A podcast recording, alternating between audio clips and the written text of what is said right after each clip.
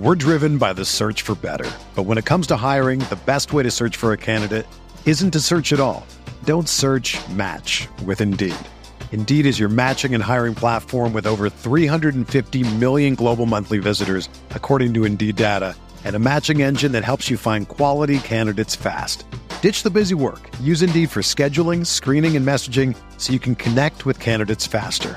Leveraging over 140 million qualifications and preferences every day, Indeed's matching engine is constantly learning from your preferences, so the more you use Indeed, the better it gets.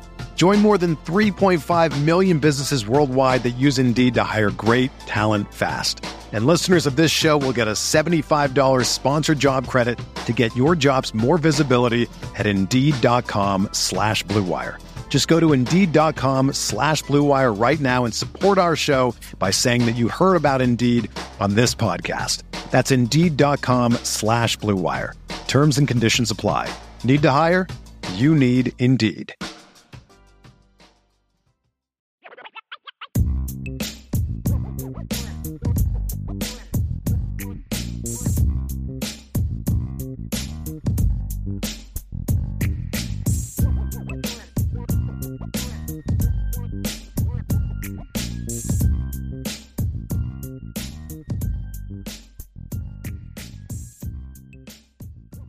We're going to dive into our, our Q&A session after this, but I think I want to wrap it up with this before we get to the Q&A.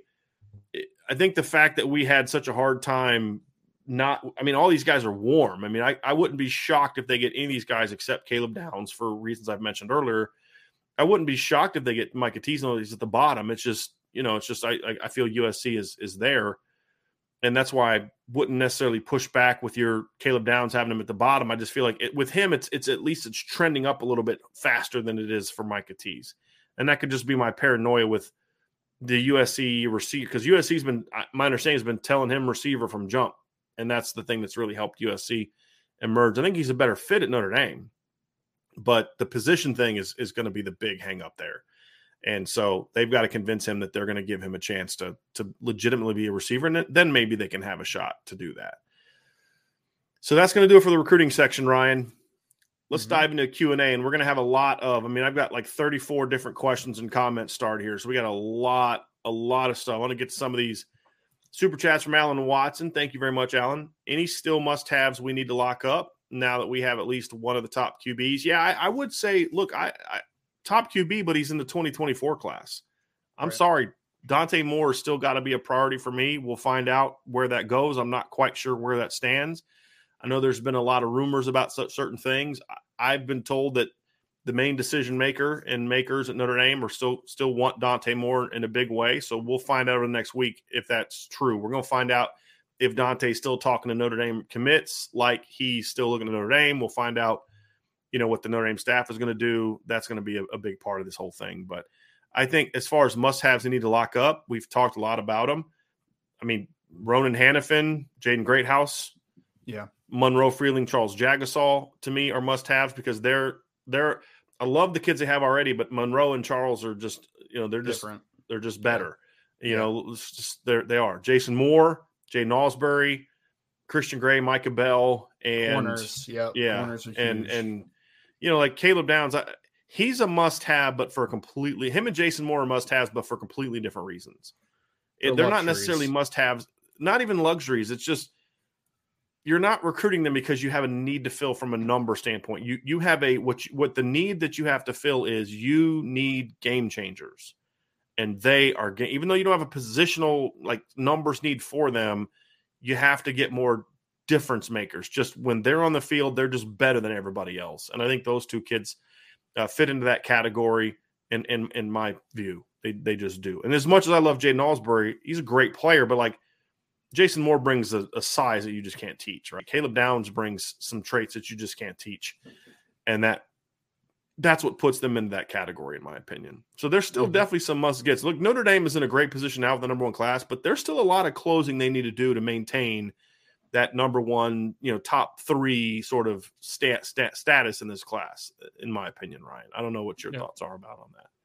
Yeah, no, nah, I mean, I mean, just kind of working through the question again. I mean, Notre Dame, has a big opportunity to show that they can close right on, on some elite talent. So I, I think cornerback for me would be the top of top of the list, and I think that Notre Dame has a, a big opportunity to kind of change a narrative this year. And we've talked a lot about that, but. Mm-hmm. I think getting those cornerbacks is absolutely priority. I think the wide receiver board finishing that up, and then you know, can you get at least one of Charles Jagusah and Monroe Freeling? Hopefully, Notre Dame is able to get both and make that number work. But I think that those positions probably are the most important for me because you got to plan for the future offensive tackle and you need to replenish wide receiver and cornerback talent. Like those are the two positions that I think really pop out to me in this question. Yep. All right. Alan Alan Watson also had another super chat. Again, thank you for that, Alan, very much. What I like is all the guys that are coming now sound like dudes.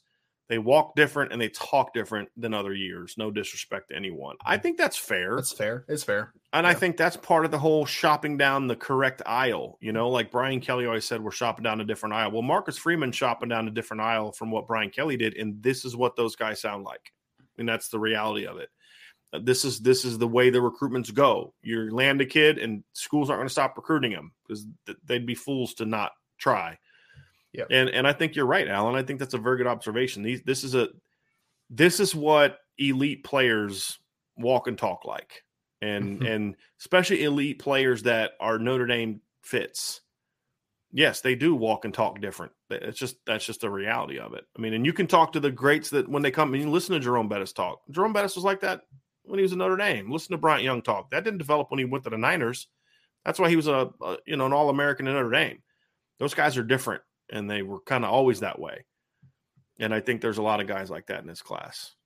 No, yeah, no, no question about that. I I think one false falsity that we're kind of di- dispelling, I think Brian, is that I think there's some people that, and this is what Marcus Freeman was talking about, you know, convincing players that their Notre Dame fits. It's like for the longest time, I felt like they thought that a Notre Dame fit was just a really studious, hardworking, quiet kid, right? And then anybody that has a little bit of swagger and kind of plays that toes that line a little bit isn't a real fit at Notre Dame. And I think you're kind of seeing this year in this class that you can have a Jaiden Ausberry that's both, right? That has mm-hmm. a swagger to him and can talk the game and can back it up with what he does mm-hmm. in the classroom and on the field. So I think it's just kind of merging ideologies a little bit. And I think they're just kind of dispelling that they can't be the same Notre Dame player, right? Like it's it doesn't have to be a separating factor. It can be the same guy.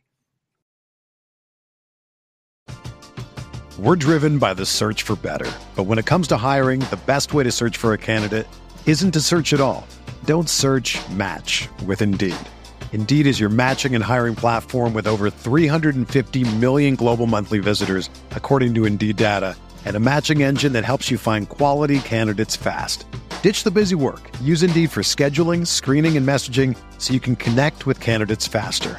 Leveraging over 140 million qualifications and preferences every day, Indeed's matching engine is constantly learning from your preferences, so the more you use Indeed, the better it gets. Join more than 3.5 million businesses worldwide that use Indeed to hire great talent fast. And listeners of this show will get a $75 sponsored job credit to get your jobs more visibility at Indeed.com slash BlueWire. Just go to Indeed.com slash BlueWire right now and support our show by saying that you heard about Indeed on this podcast. That's Indeed.com slash BlueWire. Terms and conditions apply. Need to hire? You need Indeed. When you need mealtime inspiration, it's worth shopping Kroger, where you'll find over 30,000 mouthwatering choices that excite your inner foodie. And no matter what tasty choice you make, you'll enjoy our everyday low prices, plus extra ways to save, like digital coupons worth over $600 each week. You can also save up to $1 off per gallon at the pump with fuel points. More savings and more inspiring flavors make shopping Kroger worth it every time. Kroger, fresh for everyone. Fuel restrictions apply. Jacob Kraft is Richard Young on campus today. Ryan, I have not heard for sure that he is, but his visit is supposed to start today. I'm not saying he didn't show up. I'm just saying I I can't tell you yes he's on campus today because I don't know what time his flight was supposed to get in and all that. I can just say that his visit is supposed to start today. And once we get confirmation that he's on campus, we'll put it on the message mm-hmm. board and yep. go from there. Yeah, no, well said. 13th to the 15th he was scheduled. We haven't seen any verification, but that is the right. timeline that we got. And so. he's not a super social media engaged kid. He's not. Let manager one says LSU seems to be the new Notre Dame. They're in every recruit's top five, but they're not. Uh, they're not going. I mean, what's the one common denominator between those oh, no. two programs? I'm just saying. there's, there's a reason for that. Uh, Scott Yerbick, what is the best news to come out of this past weekend? Go Irish. Well, wouldn't it be uh, your son uh, winning a couple uh, medals at the Special Olympics. I think that would probably yeah. be the best news to come out of this weekend. But uh, from a Notre Dame standpoint, Ryan, it's I mean you got the baseball College World Series, you've got you know all the recruits. I think the I think the best news coming out of this weekend is that I feel like Notre Dame is in a much better closing position with some guys that needed to be in. They, Christian Gray, Ronan Hannafin, Jason Moore, um, Jaden Ausberry, you know Rico Flores, and then with some of those other guys like Micah Tease and Caleb Downs, who we have less confidence in, there's no doubt that Notre Dame made a move with both of those players. Like what you don't want to do is be trailing and then come out of the visit in the exact same position you were, because then you're done. Will they get Caleb Downs? Will they get Micah Tease? We don't know. Have they put themselves in a position where they've got a better shot today than they did on Friday before the visit started? Absolutely. Right. And that's really right. where you want to be it's hard to pick, man. I mean, because I mean, I, I, I, I, we just, I know we're football driven, but I mean, Notre Dame upsetting Tennessee in in the uh in baseball was fantastic, man. I actually watched the end of that game because I don't, I mean, I honestly don't stay tapped into college baseball too much, but I did turn in to, to see the end of that when they're up four to three, and then they hit a two run homer to increase the lead and did all that great stuff. So I think the best news is that there was no bad news coming out of the weekend, mm-hmm. right? Notre Dame baseball took care of business, and I think the coaches from the recruiting side took care of business. And to reiterate your point, you feel better about where Notre Dame is with certain guys than you maybe were hopeful for before the visit, but you maybe didn't anticipate as much. Mm-hmm. Yep. This next question from uh, Salty Virginia Peanuts. Any chance Brian and or Ryan will be overcome by the need to dance live on the show? I can promise you unless literally unless the Holy Spirit just completely overwhelms me, uh, that ain't happening. What, what if what if what if Jay Nosbury commits right now? No, I, I mean I, am not dancing. I'm I'm not. I, now I told somebody the other day I may try to do a backflip if they get him more and Caleb Downs and Christian Gray. If I got all of them, I say I might try to do a backflip, but uh, that wouldn't be televised. I can assure you of that. Well, it may be good for me to televise it because then there would at least be witnesses to know that someone can call nine one one uh, to send an ambulance and a gurney uh, to my house as quickly as possible. Gurney. So that that would be needed immediately, but uh, no, that's not going to happen. Uh, Rob Osgood, guys, in your opinion, are the Alabama Georgia starting to take notice of what Marcus Freeman is going uh, doing, and what do you think they will do to combat it? Thanks for everything y'all do. You talk. I mean, you've talked about this before, mm-hmm. Brian. Right? Like, I, I think that yeah. for a long time, this is what teams have been kind of afraid of, right? It's that Notre Dame would kind of get woken up with a head coach or a leader that is not afraid to go toe to toe with the big dogs, right? The perceived big guys, and that's Alabama and Georgia. So yeah, I think they're definitely taking notice. I think that they have thought that Notre Dame is kind of a sleeping giant if someone would wake them up a little bit here. So yeah, I think they're taking notice. what's gonna what is to happen next? I think that you have to go about recruiting a little bit in some capacities. And I think that there's going to be a lot of negative recruiting to Notre Dame. And they're going to talk about a lot of the negatives involved with the Notre Dame program. And there's going to be a lot of slander over national title drought and weather, weather, and all that good girls, stuff. for sure. all that nonsense. Yeah. But I think that that just is a more of a that's a good indication that Notre Dame is heading in the right direction. The fact that they are a little, I don't want to say afraid of Notre Dame, but they are definitely taking notice. I think you're going to see like the negative recruiting is the biggest thing. That's what they're going to do, and then just try to beat Notre Dame when they play them. I mean, that's the thing is if you're if you're Clemson or Ohio State and you're going toe to toe Notre Dame, best thing to do is whoop them on the field. And then the same thing is true for Notre Dame. If you want to start beating Ohio State for more recruits, beat them on the field, right? I mean, that's the thing is, you know, you can Notre Dame fans can get mad all they want about you know being super underdogs at Ohio State. Well, guess what? If you didn't get your butt kicked every time Notre Dame had a big game eh, in, in the last decade, you wouldn't be 16, what 14 and a half, 16 and a half, whatever it is, underdogs you'd be underdogs, but it'd be you know more reasonable. That's just that's the that's the reality, and that's the ultimate, the final thing that Marcus Freeman has to do is if he can prove that he can start winning, beating those teams, something Brian Kelly couldn't do. That's that's when the name becomes really really hard to beat, really hard to beat on the recruiting trail. uh, for kids. And so that, that's when they start, you know, look, when you're battling Ohio State, Bama, Clemson, Georgia, you're going to lose battles to them. The problem for Notre Dame is they haven't been winning hardly any of those battles. You're going to start winning more of those battles. And, you know, the two or three kids a year that you're, that are the difference between where you are and where you need to be, all of a sudden you start getting more of those guys. And that's, that's going to be the key. RJG Irving asks, with all the positive vibes, can you explain how the 85 scholarship limit is counted? Does it start signing day, enrollment in school, or participation in fall practice? My understanding, Ryan, is it starts first day classes is when it starts, is my understanding. But I could be wrong on that. It could be like by the beginning of the first week of the season, like, you know, by that Monday of the first week of the season. Now, I I was always under the impression it was first day of fall classes but then some schools start fall classes earlier some start them after the season has started and they have, may have changed it to like by the monday of you know the, by the monday of your first game of the year but you can actually start fall camp over 85 you just have to get down to 85 by some point in time in fall camp which is usually it's it'll come down to a, a walk-on kid loses a scholarship or a kid goes on medical or something like that is normally how that goes but you don't want to go into fall camp above 85 that's a rare rare rare thing and then the second part of his question seems like roster management and playing planning retention is moving up the priority list. Good problem to have, but also not easy. Thanks and cheers. I don't think it's moving up the priority list. I think it's just the manner in which players are being treated now, which goes back to the show Sean and I did on Saturday, the change in culture at Notre Dame. It's just you're having less kids leaving that you don't want to leave. I mean, Notre Dame was losing a lot of kids that they didn't want to lose. And kids want to stay now. So I don't think it's become more important. I just think it's it's I mean, Brian Kelly wanted to keep kids. He didn't want to have five receivers transfer in one off season. That's not something he wanted to do. It's just you created a culture in which that's what happened. So I think it's it's more about that than it becoming a greater priority. I just think they're being more effective at keeping guys, and to the point where they kept more guys than they thought they were going to keep, which right. is you know put them in a unique situation.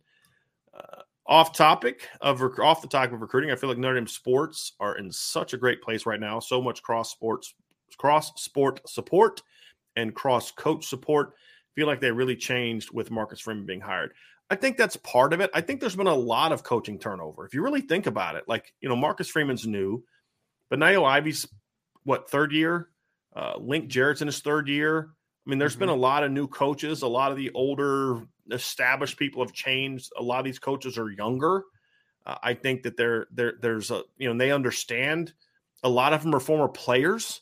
I mean, Link Jarrett played Division One baseball. Niele Ivey was a national championship point guard. Marcus Freeman was a an all Big Ten linebacker. They got drafted in the NFL. They understand and remember what it was like having the basketball team at your football game, or what it was like when they were at basketball games, and how the basketball players would respond and things like that. I just think there's there's more love for the university and, and understand that hey, being being on the same page with these other sports is good for us and good for us in recruiting. And they're good. That's the other thing is, you know, what's the expression, right? Right. Game recognizes game, right? Like, you know, these programs are all strong. Would the would would Notre Dame's campus be supporting the baseball team like they have if they were what they were under the previous coach? No, they wouldn't. It's right. you know you you also want to support something good, and I've heard this a lot, especially from younger fans.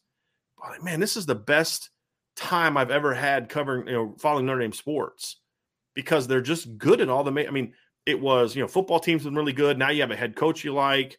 The men's mm-hmm. and women's basketball teams were both in the NCAA tournament this year, and I believe won games in the NCAA tournament this year.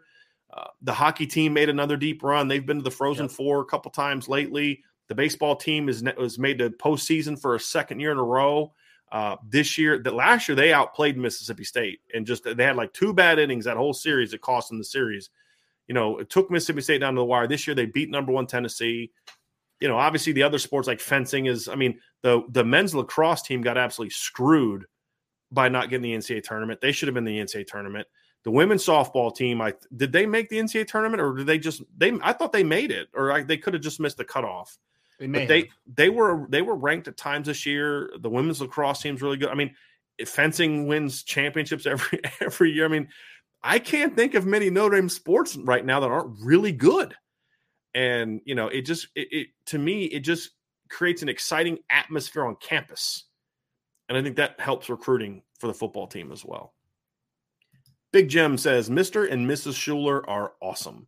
Keep getting Adon back to Notre Dame to help build the class. Same with the Bowens. That can't be cheap. No, it's not. It's a little cheaper for the the Bowens that live in Indiana. It's a little cheaper for them, but yeah, the others, it's it's it, it's not cheap, especially now. Yeah. Kenny Moore. Well, that's what th- there were so many on campus this weekend because the everything was being paid for. It's a lot easier to do that uh, when you're mm-hmm. when you're uh, you know when you're down there, and and it's like you know the school's paying the way. It's a little easier to do that. Sure. Kenny Moore asked, the elite programs are definitely taking notice of what Notre Dame is doing. I think they started noticing last year when Marcus Freeman started plucking recruits they usually get. That's a great point. Fair, yeah. I mean, you went into Michigan and got Josh Burnham and Nolan Ziegler. Nolan Ziegler, you understand because he was in Notre Dame. I mean, literally Notre Dame's in his, you know, his heritage. You know, I mean, he's had family members that played in Notre Dame. Mm-hmm. But getting J- Josh Burnham, that to me was the first big strike that, that, going into Michigan's backyard and getting Josh Burnham, a lot of Michigan people thought for a while they're going to get him. That was the first strike. And then, you know, then you flip Junior Tuihalamaka and then you beat Bama and Washington for Benjamin Morrison. You know, you, you, get Jalen Sneed. Yeah. You know, you, you, you, everybody thinks Tyson Ford is going to Oklahoma, and then Marcus Freeman shows up, and literally a week later he commits to Notre Dame. You know, mm-hmm. Aiden Gobaira was considered a, a, a strong Penn State lean until Marcus Freeman showed up. So I think there's been a lot of that. I think so. I think I think Kenny's right. This isn't new, and this is why I told all of you way back when that, and I've been saying this for years, even before Marcus Freeman was here. The rest of college football world has seen what has happened at Notre Dame in recent years from a facility standpoint. A lot of the things they used to be able to hammer Notre Dame for aren't true anymore. And so now it's the petty stuff like weather and and and talking about like the girls aren't attractive. You know, it's like how would you know? When have you ever been on Notre Dame's campus? You're just sit, giving some nonsense to try to, you know, oh the academics are too tough. It's all the petty stuff that Notre Dame can easily combat.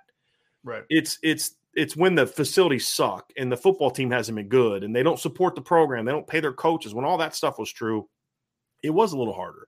That still hasn't been true for years. And you just didn't have a coach that knew how to sell it and and I've been and I told people this on this chat and on our boards especially. I've been told by coaches on staffs that have won titles in the last decade that the last thing that they wanted to see was somebody that at Notre Dame that was a strong recruiter.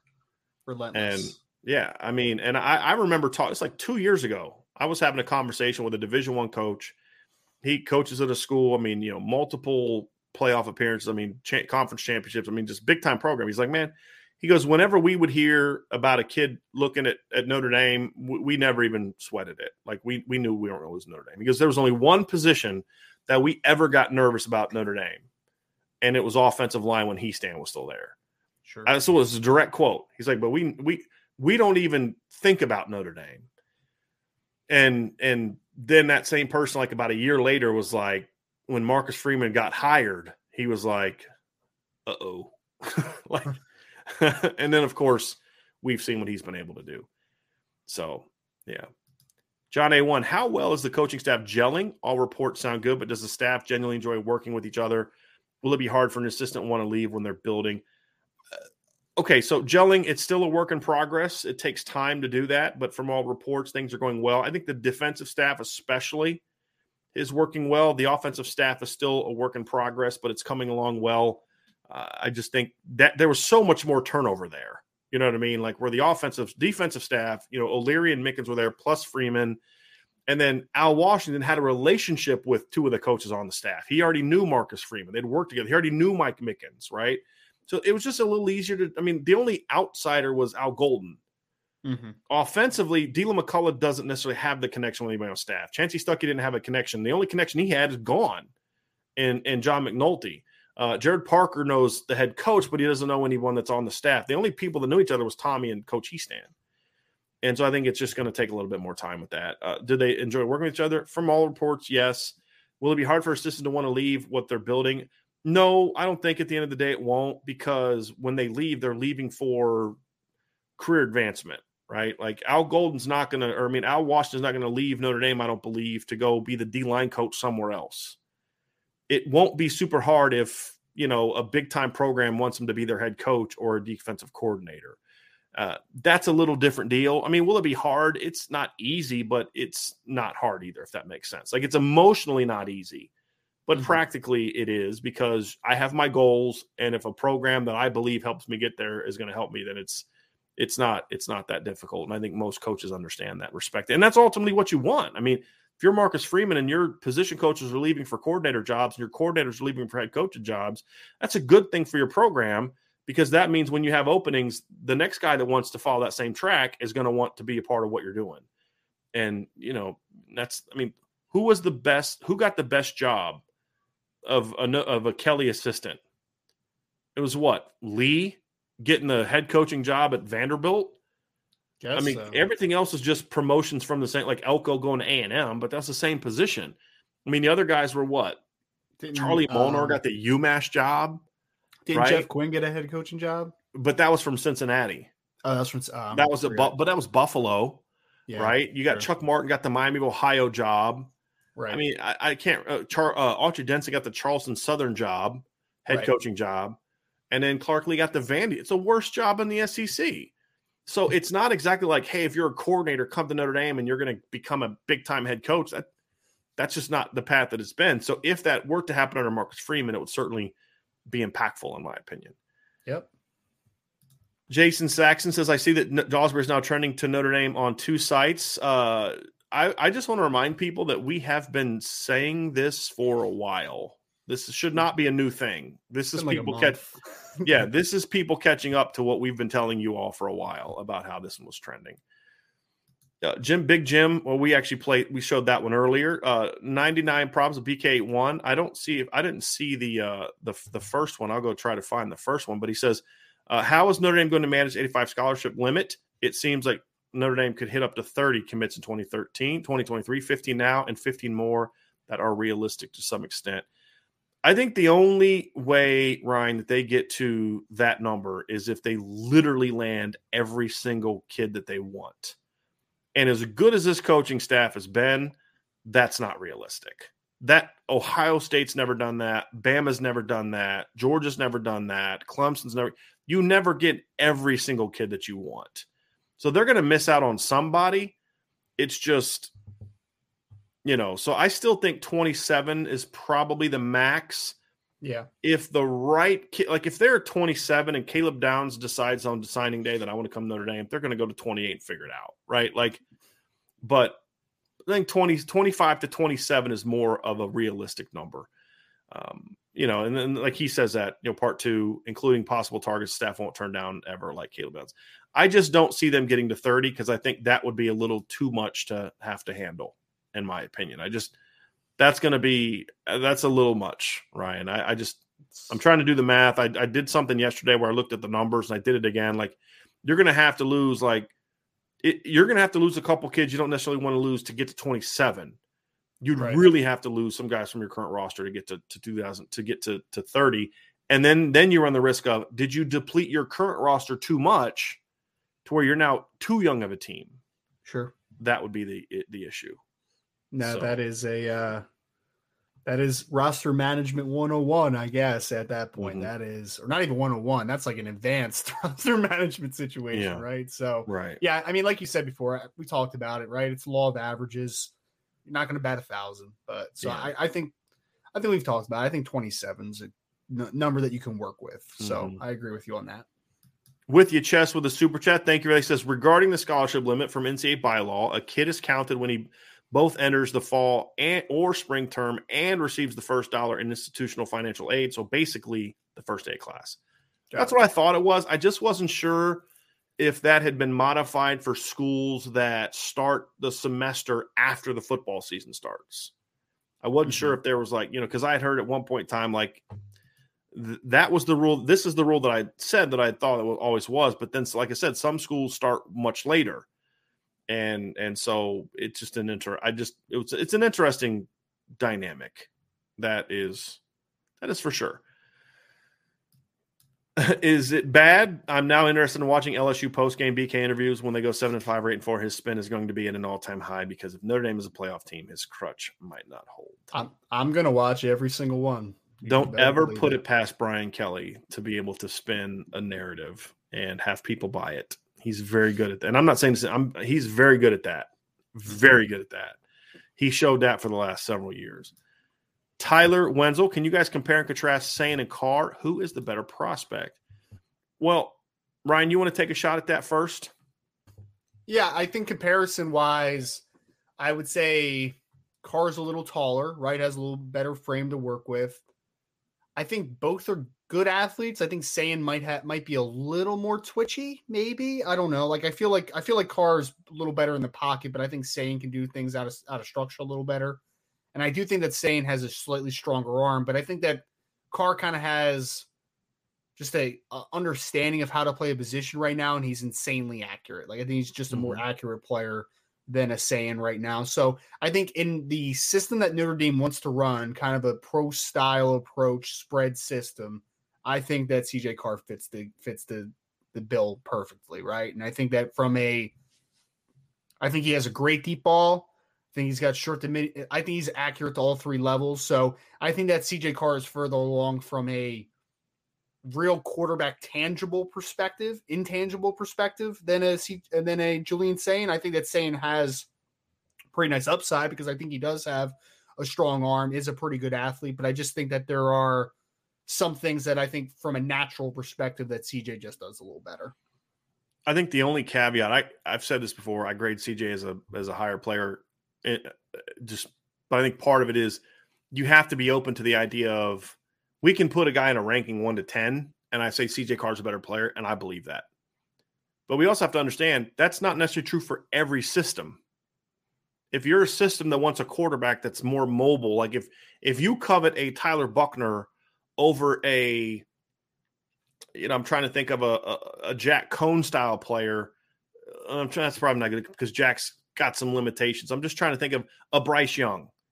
Then you're going to want Julian Sayin more. Now, Notre Dame has Tyler Buchner, but if you look at every other kid that Tommy Rees has recruited, it's been more of a pocket passer. Dante Moore is a pocket passer. CJ Carr is a pocket passer. Now, some of these kids are good athletes. Drew Pyne's a good athlete, but he's a pocket passer. Buchner's unique. And when Notre Dame recruited Tyler Buchner, they didn't know he was going to be the runner he was. Remember, they got him to commit before his monster season.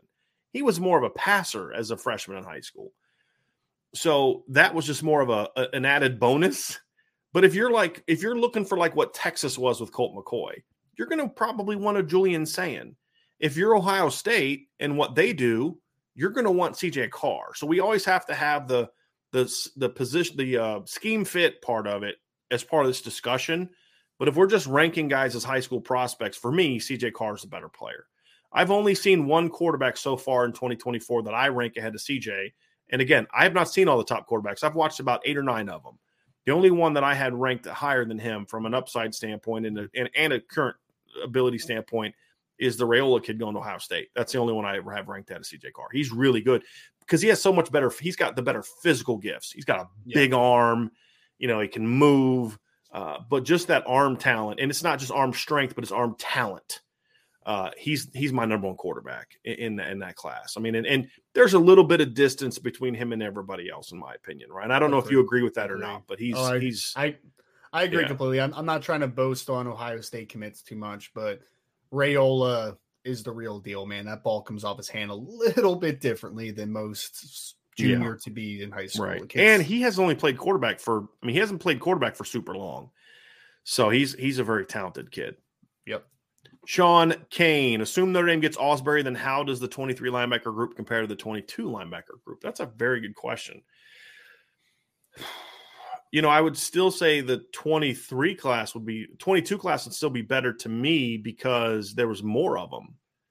Right. Again, we're comparing them as a class. So when I talk about comparing the class, I'm going to compare Josh Burnham. I'm going to count Josh Burnham in that because sure, Josh was recruited as linebacker and he has since moved on. But I think it's the depth of the class. I mean, you had Jaylen Sneed to me, from a recruiting ranking standpoint, is like on par with Drayk Bowen. I think Josh Burnham as a prospect is very on par with Jaden Ausberry. And then after that, you have Preston Zinter, who I like as a player, but the other class had Junior Tuihalamaka and Nolan Ziegler. So it would still be a better linebacker class. Now, if you take Josh Burnham out, then maybe we have a different conversation. Uh, but it's it's it's on point is they're both outstanding linebacker classes and Notre Dame's just building that depth and that's an important thing. And and there's a lot of positional flexibility in that group as well, which is very important. Seven year players in a two year span like that is Yeah. pretty outrageous. Which is why you can move a Josh Burnham and not feel like, oh my gosh, we're feeling terrible about moving this kid.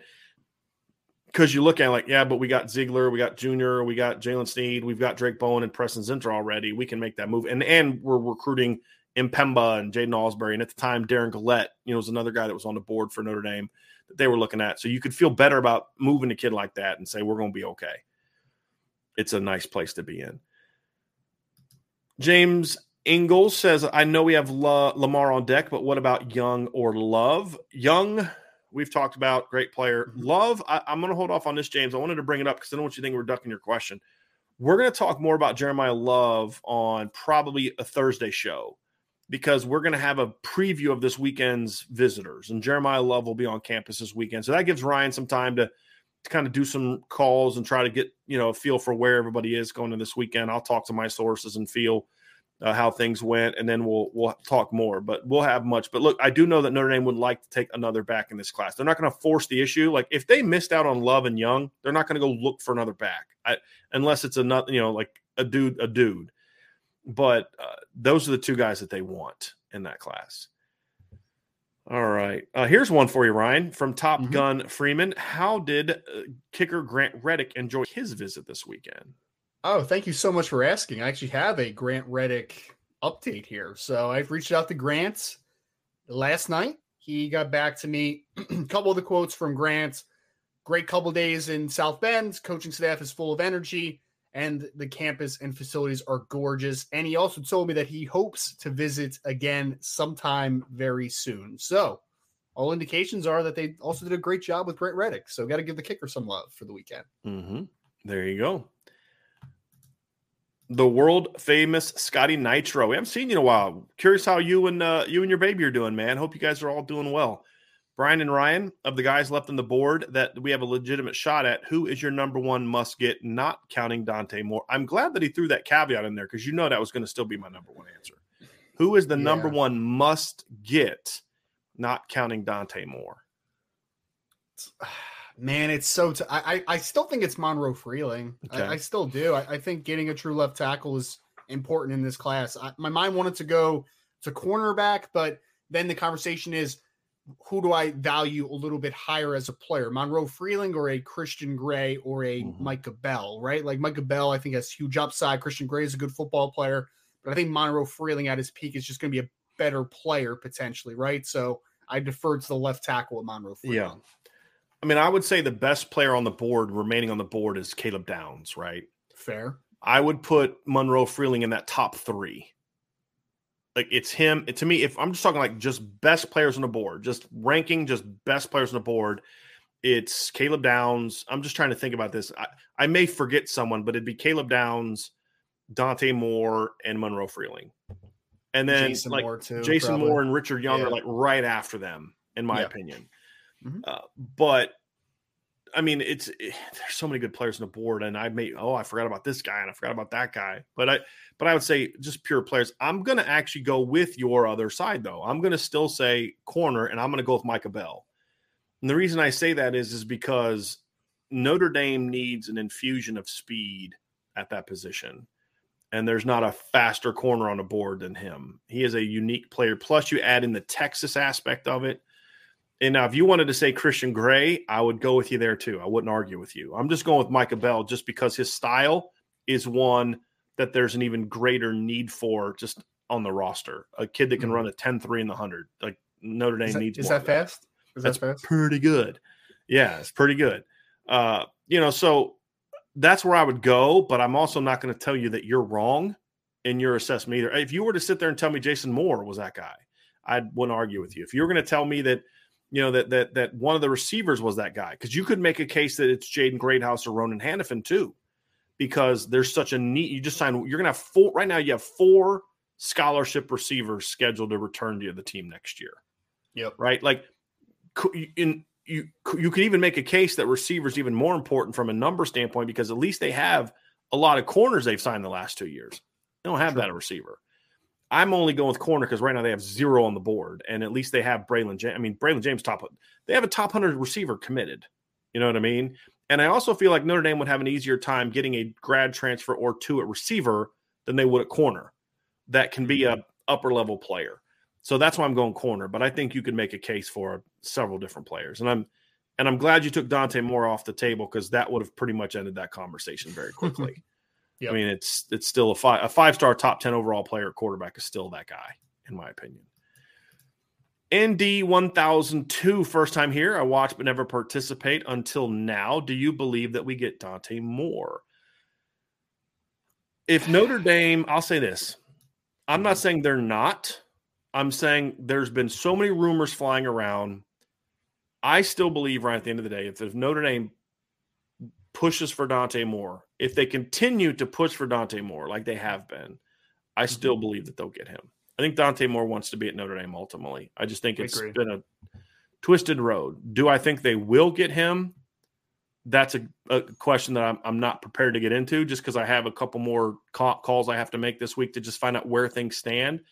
I don't believe a lot of the rumors that are out there. We've already dispelled some of them on the message board. I think there's a lot of there are a lot of harmful things being put out by fans, by some folks that cover the team that Ryan and I can attest have been harmful to Notre Dame. And that's why people that do this for a living or supposedly do it for a living on sites that people want to associate with the university that that are putting bad intel out that aren't actually people that do this on an everyday basis uh, that have hurt Notre Dame recruiting trail. I'm just going to tell you that right now. Mm-hmm. And so I think people need to be more mindful and careful of, of the intel they put out, which is why we have always taken a stance of I'd rather not put anything out than put something out that's not. And I did one time I did that, and it was the Dante Moore was going to announce news, and I was like, okay, this is why I don't do that. I'm not going to do it again. I think there's been a lot of irresponsible stuff put out about Dante, and we're going to wait until we hear from all the people that we think are cued into this thing before we before we speak too much on the Dante Moore situation. And I would encourage others to do the same thing. John A. One, since Hanafin and Tease can only can play other positions, do you uh, can Notre Dame take five? Hanafin, Tease, James, Greathouse, and Flores. I think they would go there. It just would depend on. They, do you think they still could if they take six at offensive tackle? That's what I was going to say. It depends yeah. on where they are with Monroe Freeling. If Monroe mm-hmm. is giving them indications that he wants to come, I don't know if you can take five receivers as well, and also take. No, actually, I'm gonna I'm gonna I'm gonna add even more to this it depends on where they stand with Monroe Freeling and Jason Moore. Okay. Because I think it's going to be hard to take 11 players at two positions and then five at another. Now, all of a sudden, you've got 16 players in a potential 27 man class tied up in three positions.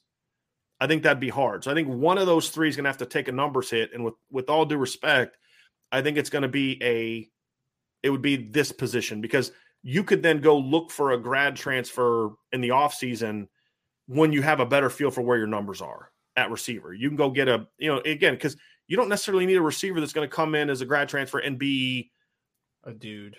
Yeah, it just because you've got your dudes. It's it's Lorenzo Styles, it's Tobias Merriweather, it's it's Deion Colzie, it's Braylon James, it's whoever they sign in this class, right? And, and so I think that would probably be the position. But the other thing too to consider is there are some other players that if they don't get Caleb Downs, if they don't get Samuel M'Pemba, if they don't get so then all of a sudden you could that's where that fifth comes back. If they don't get Jeremiah Love, I think Jeremiah Love's another really important player to this whole puzzle because it's hard for me to, to justify taking a second back and five receivers.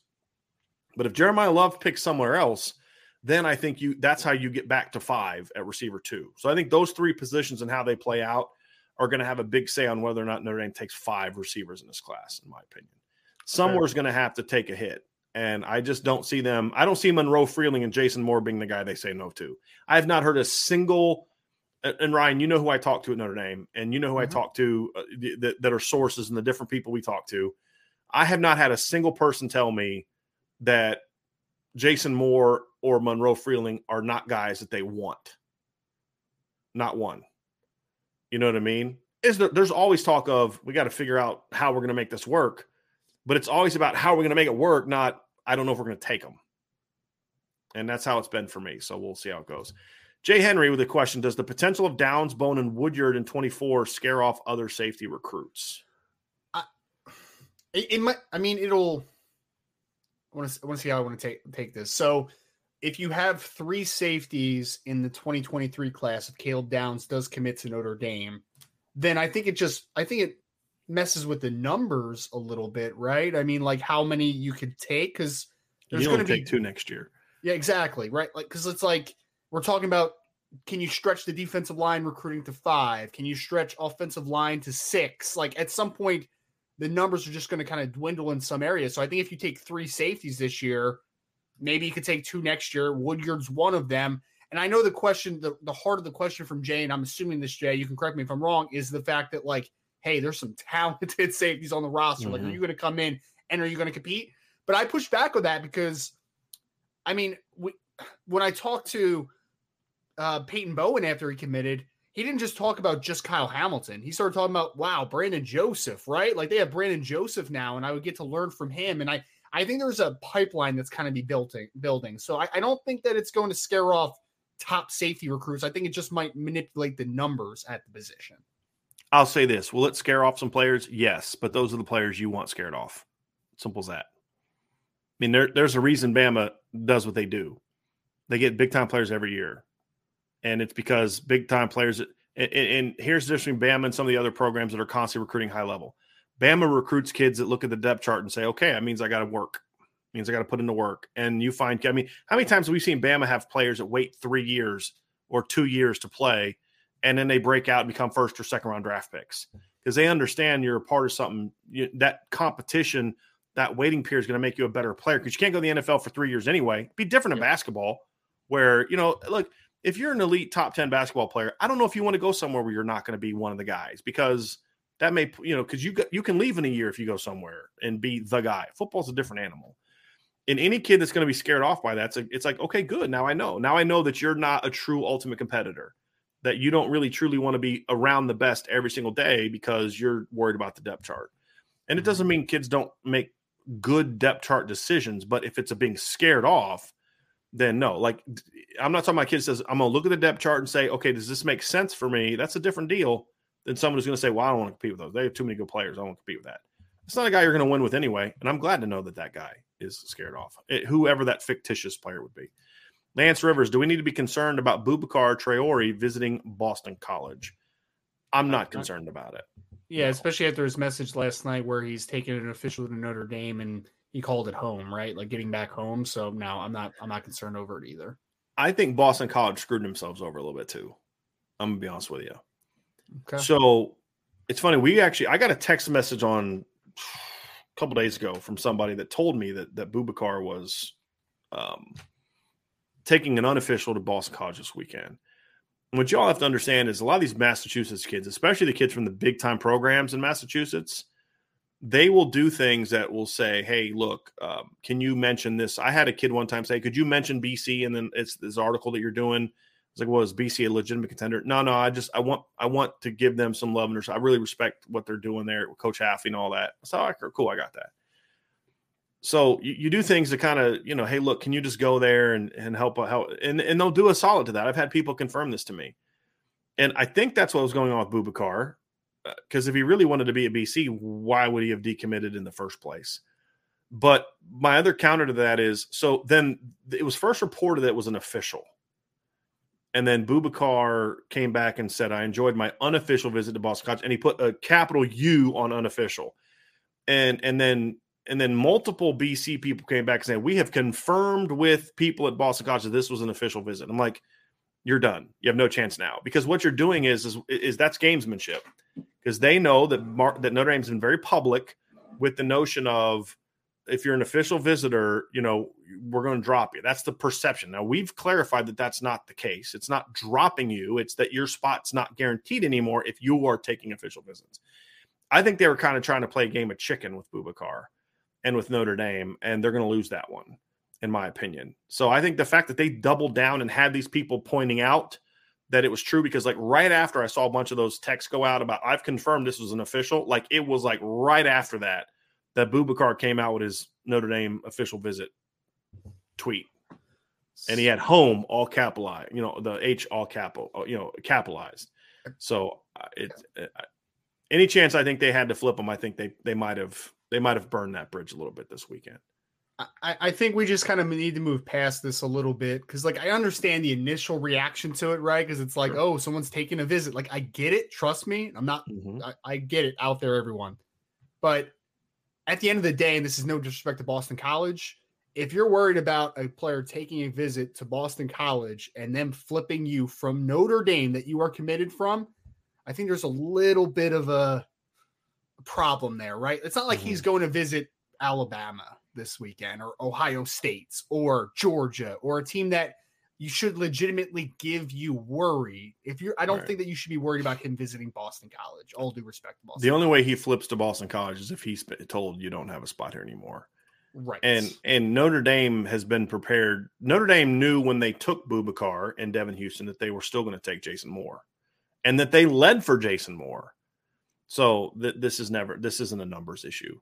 It's not like he's being kind of forced. That's somebody else. Is he being kind of nudged out? No.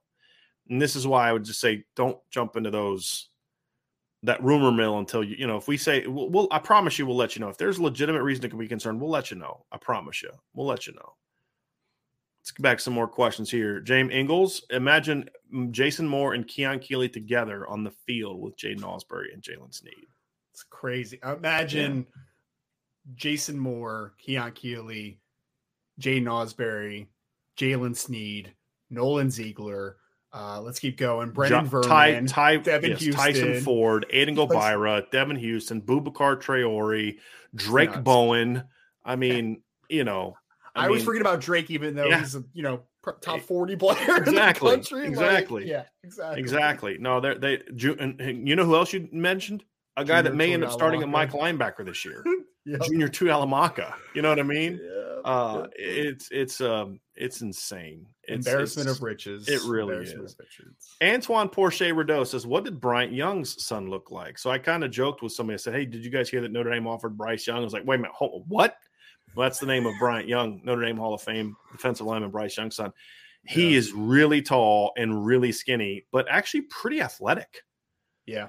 So well, I mean, you know, should, shouldn't be super surprised that he's that athletic. Yeah, I know, right? Brian he's got good son, DNA, but... but... he's like he's taller than I mean, he's much taller than his dad already, and he's a 2024 kid. I saw I saw a little clip that Tom Lemming did with him, and he was he listed him at like six foot five, two ten yeah. or something. Like, yeah, pretty, now I mean, he's got a nice frame. the two ten part, like his legs are like like yeah that big around, right? But he's got kind of nice broad, you know, broad shoulders for his age and size. He's got and he's got at least the picture that we saw, he looks like he's already got bigger feet than his dad. And you know, it's you kind of look at that and it's like, okay, this kid's gonna blow up. But it's a very intriguing offer. We're still trying to do some more digging on that, but I just thought the the the the proud. I mean, think about what the last year has meant for Bryant Young, right? Inducted into the Hall of Fame. His son gets offered by his alma mater. You know what I mean? Like, it's been a pretty cool. It's been a pretty cool period. So and and Wes Pritchett's son was also on campus this weekend mm-hmm. at the camp. So that's pretty cool too. So which makes me feel super old that you know some of these guys that I grew up as like a you know watching or like now have children that are that are there. So it's a little bit wild. It's all it's only gonna get worse, my friend. Yep. Yep, yep. Yep. Yep. Uh, Irishman seven one one four. Can you imagine a defense that has Keeley, Moore, Vernon, and this is what you were talking about, Ryan Traore, Bowen, Ausberry, and Pemba, Gray, Bell, Downs, Bowen, Shuler.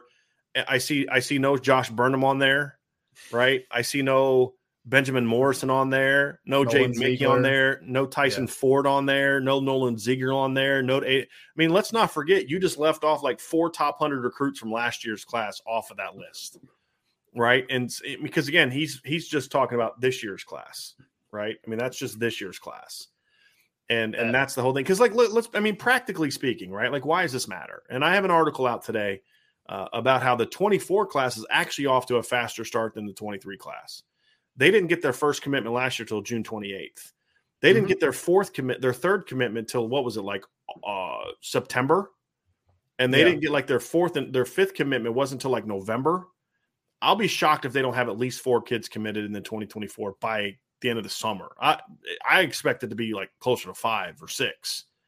Like that. That's what I think and and which is way ahead of where this class was. The point is to be a great team, you have to stack the kind of the, the big time classes on top of each other.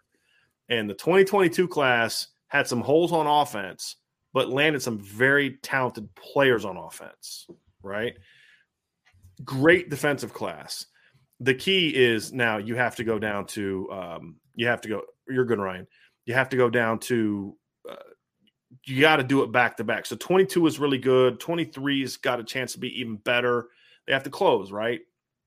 24 has a chance to be really good. That's what great recruiting is all about. You have to be able to stack those classes on top of each other. And that's really ultimately the key uh, to to really taking this to the next level. That that's going to be the key for Notre Dame. They've got to close out on this class and keep doing what they're going to do um, in in next year's class. This is the story of the one. As head of maintenance at a concert hall, he knows the show must always go on. That's why he works behind the scenes, ensuring every light is working, the HVAC is humming, and his facility shines. With Grainger's supplies and solutions for every challenge he faces, plus 24 7 customer support, his venue never misses a beat. Call click grainger.com or just stop by. Grainger, for the ones who get it done. Get down to some more here. David Solomon says, I may have missed it, but what do you all think about Jordan Hall committing to Michigan State over the weekend? I think it's a good pickup for Michigan State. I think he's a solid player. Uh, I can't remember if I gave him a three and a half star or a four star grade. He's kind of like on that verge. He's got a big kid. He's like 6'3, 220. You know, kind of a Mike linebacker type for me in most in most he had to be a pure Mike in Notre Dame's defense. I did not view him as anything but a Mike in this defense. I didn't think he ran well enough to be like a Will. He was a guy that I liked, but I don't know if I would have necessarily taken right away for Notre Dame. But for Michigan State, it's a really good pickup. I, I mean, because again, it's it's good for Michigan State in three regards. Number one, he's a quality football player, and they need to continue upgrading their, their roster. Michigan State kind of salvaged their season last year with a bunch of transfers. You can't keep that. I mean, that ball can't keep rolling forever. Not at Michigan State. You have to then start getting the recruiting of high school kids back on track, and they've done a nice job. They got a really nice pickup this week. I'm trying to remember there was another kid they got this week, Ryan, and I'm, and I'm drawing a blank on who they got. It was a good pickup, but they got Jordan Hall. That's a really good pickup. There's some rum- rumblings that I've read on a couple different sites. This is just me repeating what I've read on some sites because I don't follow mm-hmm. his recruitment anymore directly.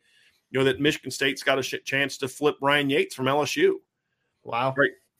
He he's he's getting good players. Coach Tucker is but he's also going around the country to get them. Like I said, they got a quarterback last year, uh, the the Houser kid that I like a lot from St. John Bosco out in California. Mm-hmm. Uh, Jordan Hall is from IMG, but also from Virginia. You know, I mean, you you look at Ryan Yaites is from one of the best programs state of Texas. Like the fact that he's able to kind of nationally recruit right now using his SEC ties, the NFL ties to to expand the recruiting base is important because he's not going to beat Notre Dame for a Midwestern kid. He's not going to beat Ohio State for a Midwestern kid. They're not going to beat Michigan for most kids that the, the two schools want. They'll, they'll win some battles against Michigan, but not not most unless unless Michigan's just dropping the ball, which I don't think they're doing right now in that against against Michigan State. And then Penn State's a hard team to beat. You can't just rely on Midwestern kids. What helped Mark Dantonio really build a powerhouse, and he he did a great job taking advantage of two things. One we've talked about. Mark Dantonio was building up as Michigan was a train wreck under mm-hmm. Rich Rod and Brady Hoke, and he took advantage of that. And then at the same time, remember remember Penn State was going through a tough time with the Jerry Sandusky stuff and and yep. their probation. So the two Midwestern powers that he was going against in the Big Ten anyway were struggling, and he took full advantage of that. Well, that's not true anymore. James Franklin's recruiting well. Ohio State's still a juggernaut, and Michigan I mean, even Michigan's down year outside of COVID was like what, like nine and four. I mean, yeah. they're they're not. It's they're so far past the Brady Hoke, Rich Rod days, and so it's going to be harder to to continue to build your roster the same way with just Midwestern kids. Mm-hmm. So Mel Tucker's giving them a, a national presence, and he's taking advantage of their big season in a way that, let's be honest, Michigan is not. Michigan is not taking advantage of their playoff appearance, and we've talked about why but Mel Tucker is, and and for me, getting a kid from IMG just from a perception standpoint, a four star linebacker from IMG is is it's gonna it's gonna raise some like wow. Caleb Presley was on campus this weekend for an official visit from Washington. Saw that. Like, that's a really good football player, and he's talked mm-hmm. about coming back. So they're doing a they're doing a really nice job. Really nice job. It looks like last week they had commitments from Demetrius Bell, who is a athlete out of Tennessee, and Chance Rucker, who is a corner out of Texas. So, mm-hmm. to your point of national yep. recruiting. Yep. And you look at like they signed several players from Georgia, several players from Georgia in last year's class. So yeah, they're they're going all over the place. They're going all over the place. It's it's getting a little bit wild. Savage Science Fitness. Hey Brian, do you think the new energy Marcus Freeman has brought has bled over to other sports teams? I think those things already started, right? Like with all due respect, Notre Dame's baseball team was pretty flipping good last year before Coach Freeman showed up and started energizing stuff. And what a lot of people forget, Notre Dame was really off to a great start in the in the 2020 baseball season until COVID hit.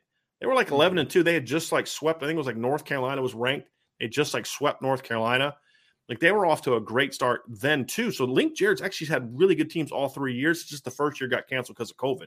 So I think the excitement about the baseball team kind of started already, right?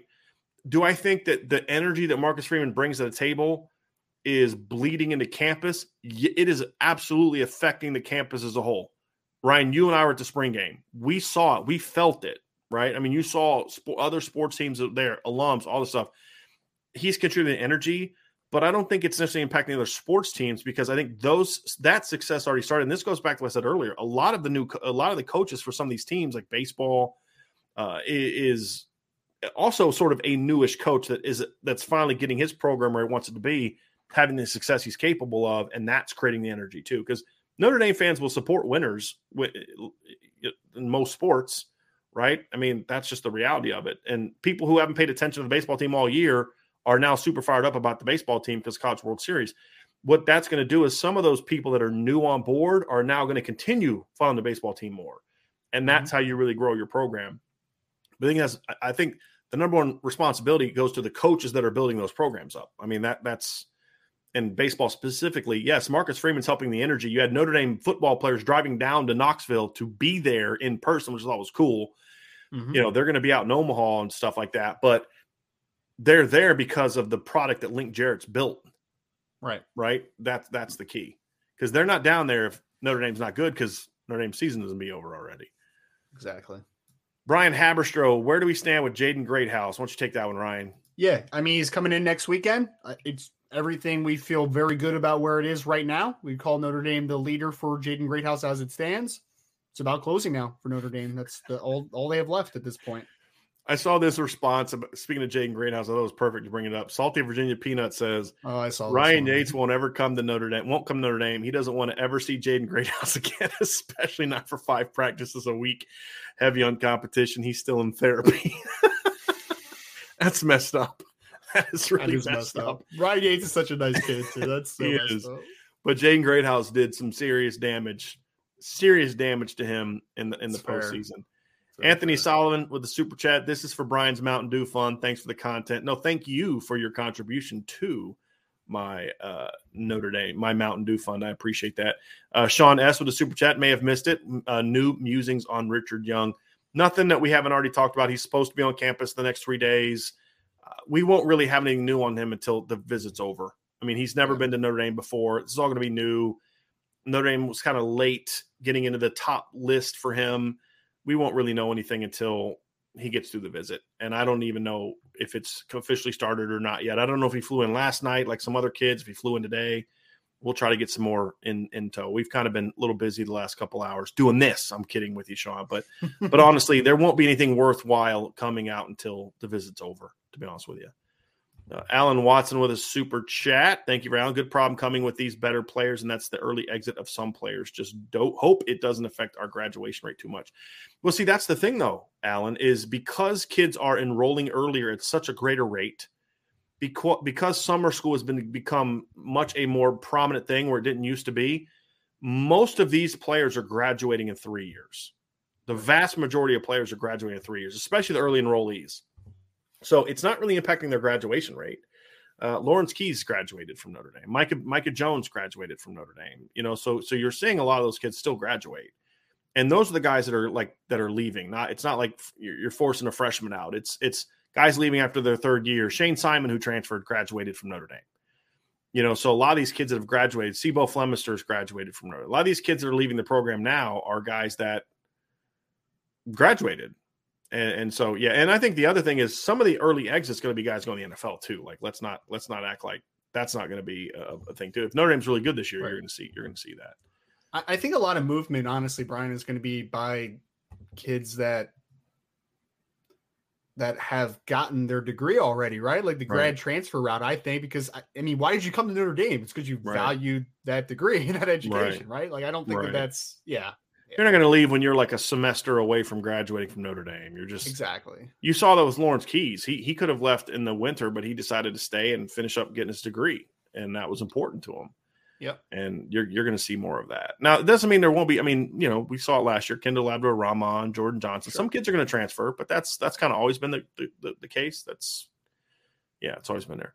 Savage Science Fitness. Hey Brian, uh, you think uh, maybe some recruits will, will consider will reconsider no, coming to Notre Dame after our baseball team handed Tennessee a huge L yesterday?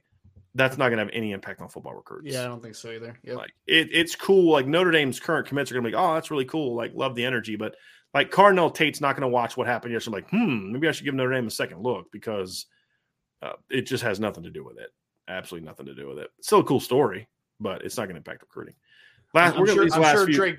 I'm sure Drayk Bowen was really pumped yes. up though. We talked now, about see, that yesterday. But hey, look, but there's some two way players that are going to come along that that you know Notre Dame being good at baseball is going to have an impact on, right? For I mean, there's no doubt about that. Those are just not many.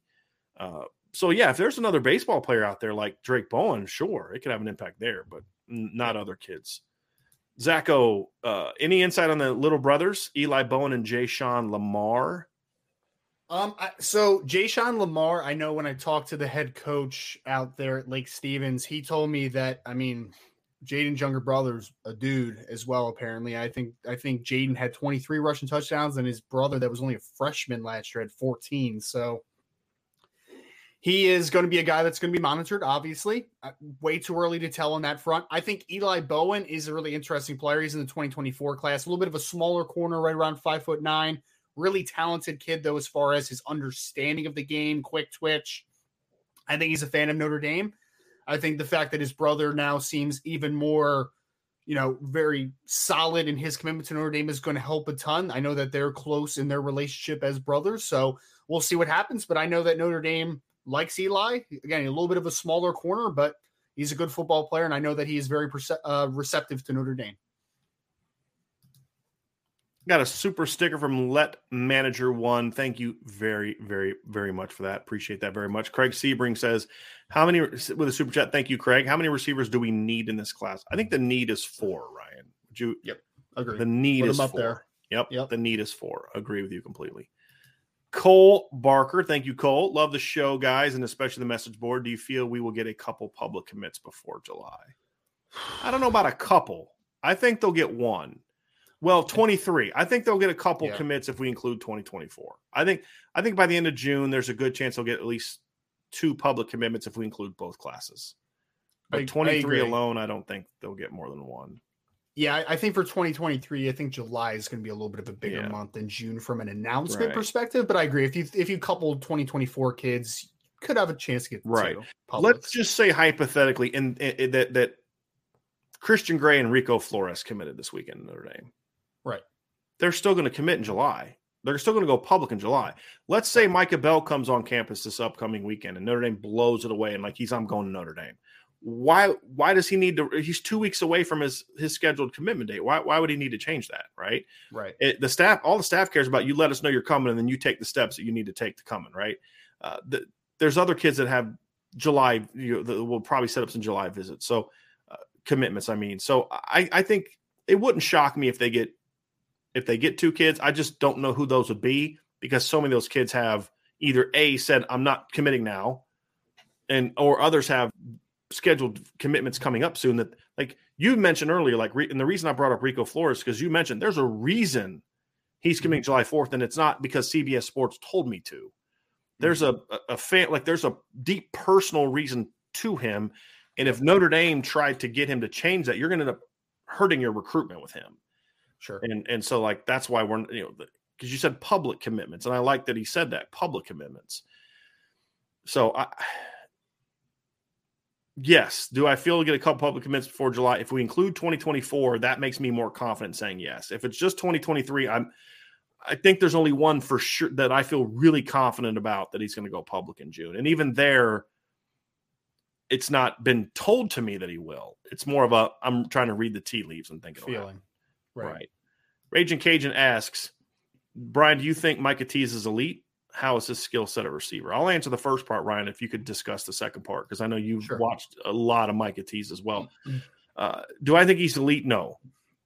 I think he's very good. Elite to me is like if it's like top 30. If you're a top 30 player, you're you're truly elite. I'd say, eh, let me smash. If you're a top 50 guy, you're an elite player. I mean, I would say that. I think because of the numbers. I think if you're a top 50 guy, you're an elite player. I would say that uh, to varying degrees. But uh, he's just not that. He's a top 100 to 150 guy for me. Ryan, I think you have him a little bit higher than that. I think I could be wrong. I could be confusing with somebody else. Mm-hmm. He's very good, but he's not elite.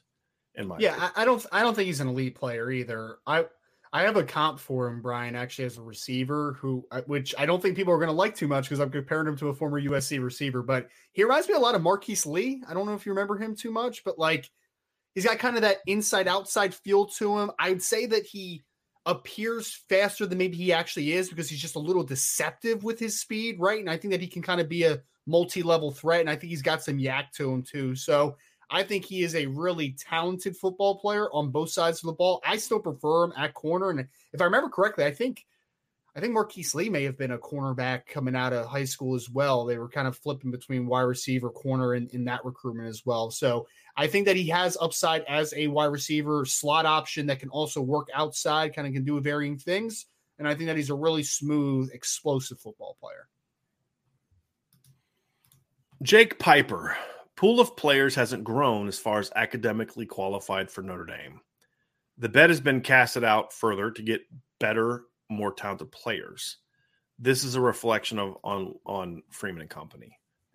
And Ryan, I mean, I, I, I think this is an absolutely spot on comment. Mm-hmm. This isn't like a oh wow, it's a weird year where there happens to be a lot of really highly ranked guys. You know who else was fully qualified to come to Notre Dame? Not even close. Reggie mm-hmm. Bush. You know what I mean? Like I could go down the list of players and say these guys were all academically. Ha- most of the starters for Clemson in 2018 were academically qualified. AJ Terrell could have got into Notre Dame. They screwed that recruitment up. Brian VanGorder screwed that recruitment up right? Trayvon Mullen was actually academically qualified to get into Notre Dame. Christian Wilkins was beyond academically qualified to get to Notre Dame. He went to a private school in Connecticut and graduated in five years at Clemson with two degrees. I know. I know. Right? He could have handled the Notre Dame academic workload. He could have got into school. They got out recruited for him. And and it just kind of go down the line over and over and over and over. And that's been the issue. This notion that Notre Dame has this incredibly difficult standard. I've been told this several times. Stanford's harder to get into, but easier to have success in once you get there than Notre Dame. Notre Dame is easier to get into for athletes, at least football players and basketball, like the main sports. I don't, I don't, and I'm only saying that because I don't know how it works for other sports. It's not that I've heard different. I just, I only know football and basketball it's easier to get into Notre Dame than Stanford from an admissions requirement standpoint standpoint for athletes, but they require more of their players. And it's harder to kind of go through your four years. But this notion that Notre Dame has just been able to just not get top players, it's like there's one time somebody said, well, only 40% of the top 100 players in the country get to Notre Dame. I'm like, well, you can only sign 25 guys a year. So you can sign, you could sign those guys and still have 15 left over you can't take right? If that number's true. And so uh, Alabama doesn't land 25 top 100 players a year. They don't. They land like 15, 8, you know, sometimes, but not not 40, not 25, right. not 30. And so it was always a BS excuse that some people that covered the team would kind of grab onto and use to kind of, you know, lay down cover fire for the for the coach. And I just never bought that because I knew the kids they were losing, and I knew these kids were fully qualified to get to Notre Dame. And then I saw some of the kids in Notre Dame was getting into school, and I'm like, if you can get that guy into school, I know you can get that guy into school. You just got beat. You just flat got beat. Or you signed a bunch of really good players and you didn't develop them, like mm-hmm. Phil Jurkovec and Brandon Wimbush and Malik Zaire and DeShone Kizer, And you know what I mean? You go down the list It was more about do you want to put in the work to get these kids? Yeah. That's the difference. And and and that's why LSU is having the same problem right now that Notre Dame has had for the last 10 years. And it's not a coincidence. It's not a coincidence. And and so this notion that you know Notre Dame is just it's just really hard to get it's not easy to recruit at Notre Dame. It's not. It, you can't get every single kid that you want. There's just some kids that you just like, you know what, like a even some kids that can get into school, you probably shouldn't bring to Notre Dame. That kid's not Right. a fit at Notre Dame, right? That's true. And and you need to make some of those decisions and this staff is making those decisions. But this notion that Notre Dame couldn't always recruit at a top 5 to 8 level consistently the last 7 8 years was nonsense. And and really beyond the last because Charlie did it. I mean, Charlie Weis had two good years in Notre Dame, lost three games both years. Mhm. Then he goes three and nine. And what do they do at the end of that three and nine year? They sign the number two class in the country. And then the next two years they land guys like Manti Te'o, Tyler Eifert, you know, CJ, you know, Zach Martin, uh, Theo Riddick, Cierre Wood. They signed a ton of NFL players the next two years. And coming off crap teams. You know, like Ke- Kelly Kelly comes in and and after they go eight and five against and and finish strong, they sign a top a, a really that had three five star defensive ends in it, right? And and so it was always about do you want to put in the work to get there? And the reality is is that Kelly just didn't want to put in the work. You can't be gone for five six months of the year as the head coach of Notre Dame and recruit and land the players that Marcus Freeman's landing. Couldn't do it. And so Brian Kelly spun this narrative of this we're going to do. And you knew it was a narrative because every time that there was evidence against it, or some people would have the courage to speak out against it. Like, you know, there was the year I was hammering uh, Kelly always for recruiting. And then Carter Carrells wrote a really good article where he quoted some really good players saying he didn't really talk to him or he didn't have engagement. And like that signing day, they it was like this this puff up Brian Kelly sign. They talked more about Brian Kelly and the work he did and recruiting and all this than they actually did about the kids that signed with Notre Dame. You remember that a couple years ago? It was like this. Yeah. It was like this like hype bunch of hype men coming out. Like Elston did it, and then Polian did it, and it was just like you know it's sinking home because if somebody said that about Marcus Freeman right now, do you know what they would do? They'd probably not talk to that guy anymore because you're you're spreading nonsense. But they're not going to go out there and have this pushback because it's it's I'm pushing back because it's true, right? And you got to you you're losing the narrative, and you've got to get the narrative back, and that was always true under Brian Kelly. And um, I don't know if every coach that works hard is capable of doing what Marcus Freeman's done to this degree. I don't think that if Brian Kelly would have worked hard, they'd have number one or two classes every year. That then takes away from what makes Coach Freeman unique from a personality and cultural standpoint. But could they have been five to eight every year under Kelly if he worked hard? Yes, they could have and should have. And and so you know, to me, that's the that's the reality of it. And um, I think that's where you say you're glad that Coach Freeman's here for two reasons. Number one is he's going to put in the work. That and he's going to demand that everybody else does it. And then the second reason is he's got the personality, the character. He's the type of person that then kids want to play for. So instead of being five to seven, five to eight, because you're working hard and Notre Dame has such a great product to sell, you're now jumping up to one to three because you have someone that's special in place. right. And I think that's where Notre Dame is at right now. Uh, so, uh, you know, I think that's that's why you're seeing what you're seeing. But there there will there will come some spin from some circles. Well, they've oh, they've softened the admission standards. I can assure you that's not the case. Just like it wasn't the case last year when Notre Dame signed its best defensive class in almost a decade, since 2013, right? It's not a coincidence that it happened the minute Marcus Freeman showed up. And if it was because the admission standards got easier, what the freaking heck happened on offense? Right. So I don't- uh, Don't have an answer for you. All I can say don't, is there was right? Because uh, we know the answer. Bouts of So anyway- laziness in the past. That's all. Exactly. Exactly. So anyway, that's our stance. I think that's a great way to end the show, Ryan. I think that's a great place to end it. Hey, everybody, before you leave, please do us a favor. Hit that like button, hit that subscribe button, hit that notification bell, share the podcast. And remember, the notification is going to go up in about 30 minutes. Tonight, six o'clock Eastern, Sean Stiers will have uh, the first edition of the IB Nation Sports Talk Show. Going to talk a lot about the baseball team tonight. Also, we're going to talk about he's going he is going to talk about some other things. We did get a super chat here real quick from Christopher Morgan. Hey, IB Nation, do you know any 2025 quarterbacks that you think Notre Dame might have a chance at? Like with uh, Ryan Montgomery, Ryan Downs would be great. Really early for that. Notre Dame's had a lot of 2025 quarterbacks on campus this summer. Another name that you need to add to that list is Ryan. Yes, say it. Bryce Underwood, baby. Bryce go. Underwood. He is special. I know Michigan's in a good early place with him. Notre Dame's going to recruit him as well. Uh, but it's way too early for that, Chris. Thank you for the super chat, though. But I'll say this getting CJ Carr, if you go look at some of the kids that have been on campus this summer at the camps, Tom Rees has had a lot of the top 25 quarterbacks on campus thrown in front of them so you can start to evaluate the evaluation process.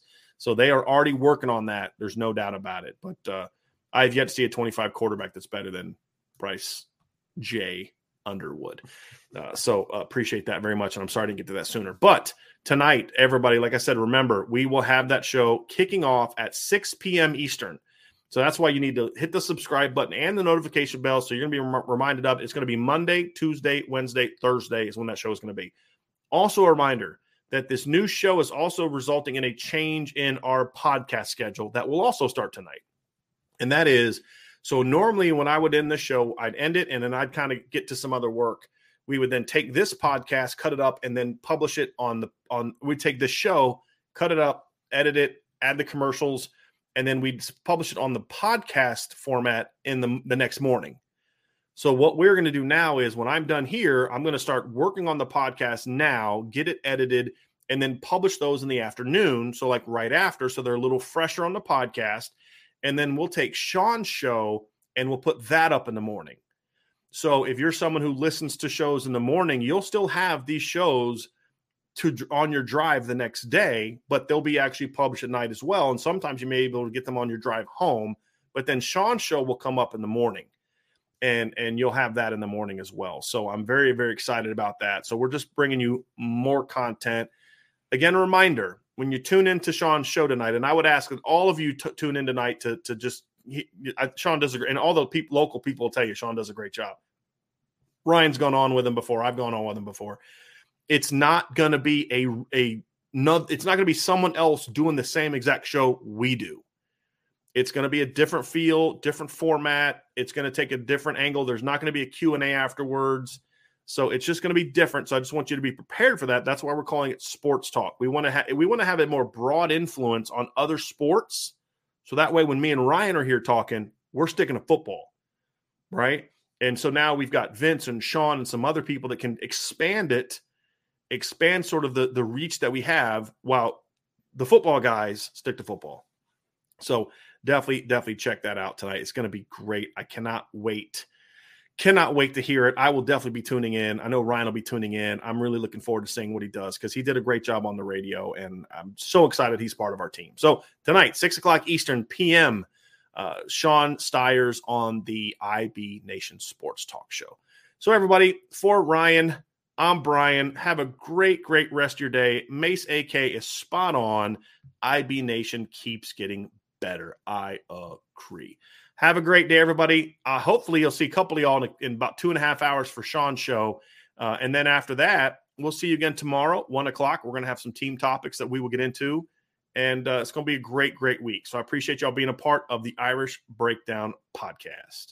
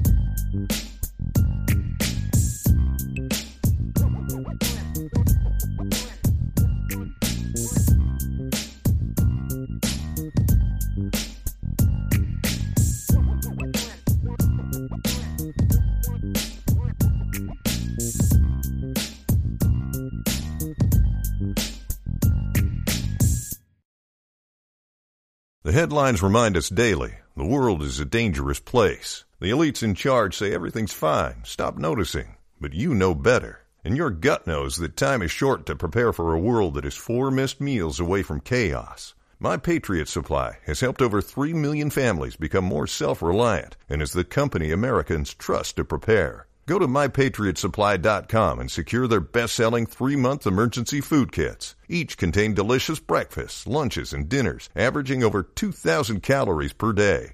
Secure at least one food kit for each family member. For a limited time, save $200 plus get free shipping on all their Ready Hour three month emergency food kits. You're not ready if it's not Ready Hour Foods.